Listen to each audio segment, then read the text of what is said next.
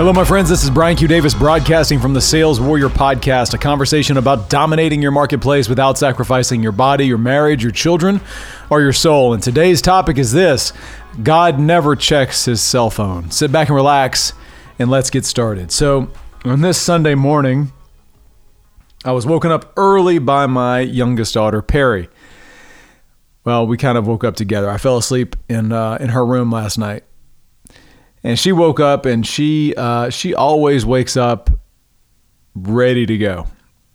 Now, most of the time we would just kind of sneak sneak downstairs, or just I would just work to try to keep her quiet while uh, while my wife and other daughter try to sleep.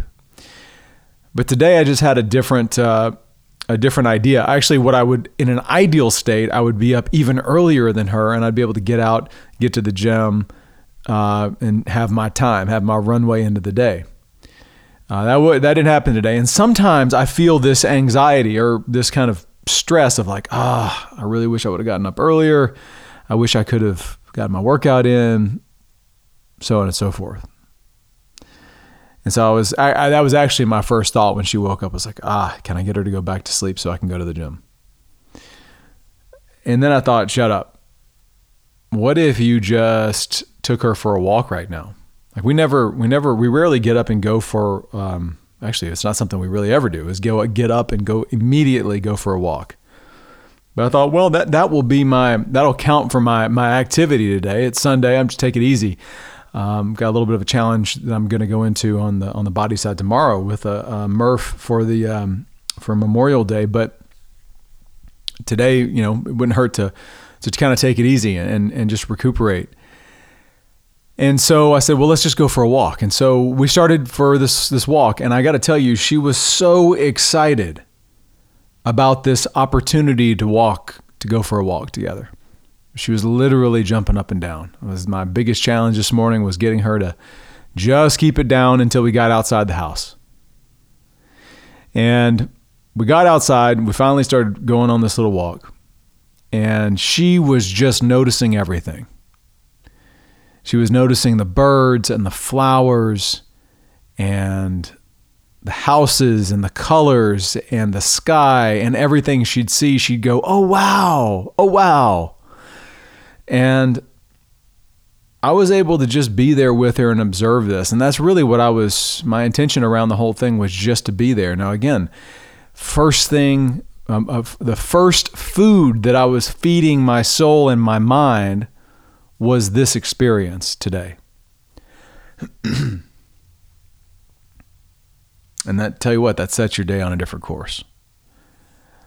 But as we're walking and as we're going through this, we see uh, we see uh, we see here actually we heard this this woodpecker right the sound of a woodpecker. Now she's never seen a woodpecker in her life at four years old.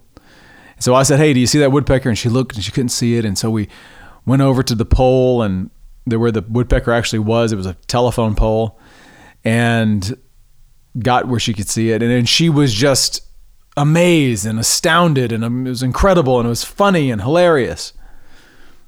And we moved on from there and we started walking, and there were these little walls. She's been very much into watching gymnastics lately. And she'd jump up on these little walls and do them as a balance beam. She'd say, balance beam. And she'd jump up there and walk to the end and jump off and say, stick it. And she'd jump up and do her salute to the judges. It was cute. Um, we actually ended up at this taller wall and she jumped up on it and she said, Hey, she like, she was a little bit uncertain and she asked for to hold my hand as she walked down the wall and then jumped off and stuck it. We then found ourselves at a place where we heard some we heard some more birds and get on the sidewalk there. It was I realized it was baby birds. I started listening and she started listening. I said, "Hey, those are baby birds." She started listening and then she she said, "Hey, let's sit." She wanted to sit down on this little this little step in front of this house. So we sat there and we just started listening and we just started listening to these baby birds. I said, "Yeah, that's the baby bird." She says, "Where's the mama?" And just about that time, the the mama bird stuck her head out of this hole in this tree. And I pointed to her. I said, "There she is." And just just then she flew off. And Perry was you know, surprised and amazed. But we sat there and listened to the babies continue to chirp and, you know, ask for food. Well, about a, two minutes later, here comes Mama, Mama Bird, with the a big fat worm in her mouth, and she lands on the limb. We can actually see the silhouette of the bird and the the worm hanging there. And then the the mama bird jumps in the tree, and you can hear the babies. All of a sudden, they're quiet as they're getting fed, and then they're loud again. Anyway, Perry was just uh, enjoying this entire experience, and I then heard this little thing because I started to think about the fact I started to feel the the the field. I started to feel the field that we were in. Not a not a field like a like a hay field, wheat field, not like that, but like the field, the energetic field that we were in as a result of this walk. Where things just became more acute. Things became, there was a higher fidelity on everything around us. And the connection between me and my daughter was, was wonderful. It was just pure joy. And we were enjoying every little thing that happened the birds, the woodpecker, the squirrels, the kitty cats that were running around. Like everything that was happening, we were just joy in every moment. And every moment was happening at, it seemed like a really, really slow speed even though I mean it was it was it seemed like longer than it was. Let's put it that way. And I realized a couple things. I realized like once again, this is an example of the power of what God can do with our families. Number one. Number one, are is this is this concept and this principle that I've shared on this podcast before of this idea that our families are not our responsibility. My family is not my responsibility. I got that. I got that uh, message very clear. And you go, well, what? What do you mean it's not your responsibility? I said it's not my responsibility. How do I know that? Because God told me. God told me I don't need you. I'll take care of your family. I gave you your family as a divine gift so that you can hear my voice at a greater capacity. Well, this was one of those mornings where the walk with my daughter was leading to me to that place of hearing his voice at a greater capacity. Number two, the other message I got was uh, to look at this walk, this little 30, 45 minute walk, as a parallel, an analogy for what it's like for God to walk with me and what it feels like for Him. And what I got from that is, you know, God actually feels joy when I choose and am excited to walk with Him. He feels joy when I say I want to hold His hand, which is one of the things Perry did. He feels joy when he sees me discovering things and when he gets to show me things and when I'm obedient while we're walking together, all of which Perry was showing to me in every moment.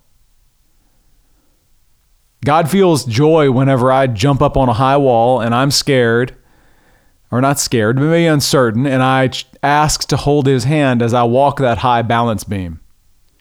And God feels joy when he when I jump off the balance beam and I stick it. I land what I'm what I'm I land it.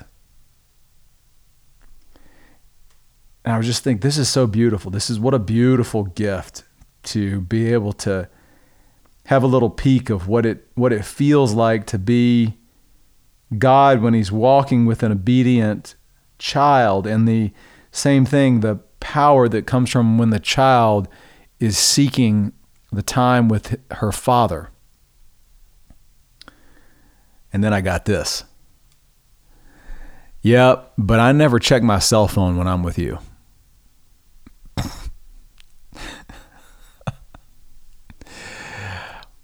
okay. If I knew that that was ever a gut punch, I don't know what was. You see, God's presence is 100% present. He only can be present. That's the only thing He can be. Total presence, total joy, total love. There's only one level. God is not present some of the time, He's present all of the time. And He never checks His cell phone when He's with us. He's only with us. And so, where right now in your life are you checking your cell phone when you should just be there and be present with what God has to say? Where are you checking your cell phone?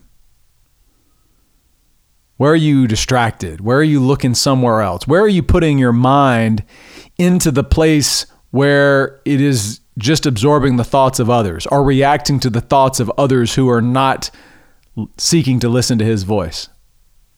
Perhaps it's in your body where instead of just going for something as simple as a walk or realizing the intention of the preservation of your temple is so you can hear him. You're worried about what people think. Are you trying to find a shortcut? Are you doing it out of ego or fear? You're just checking your cell phone instead of listening to him. What about what about in um, in your family? Like this is the most most most front and center one.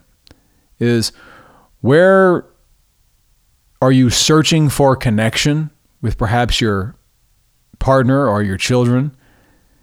And instead of just being there, you're checking your cell phone, either literally or metaphorically. And perhaps in your business, there's a place where you know, you know there's something bigger for you. You know that there's a balance beam that you need to jump up on, but you're not doing it or you're not walking it, you're maybe at the beginning of it, you're not walking it, and you're not willing to walk it because it's too scary. But you're also not willing to take a st- take a minute and ask for God to hold your hand. Because here's what I've got for you is that if you ask him to hold your hand, I can guarantee you you're going to be able to get to the other end of that balance beam and stick it.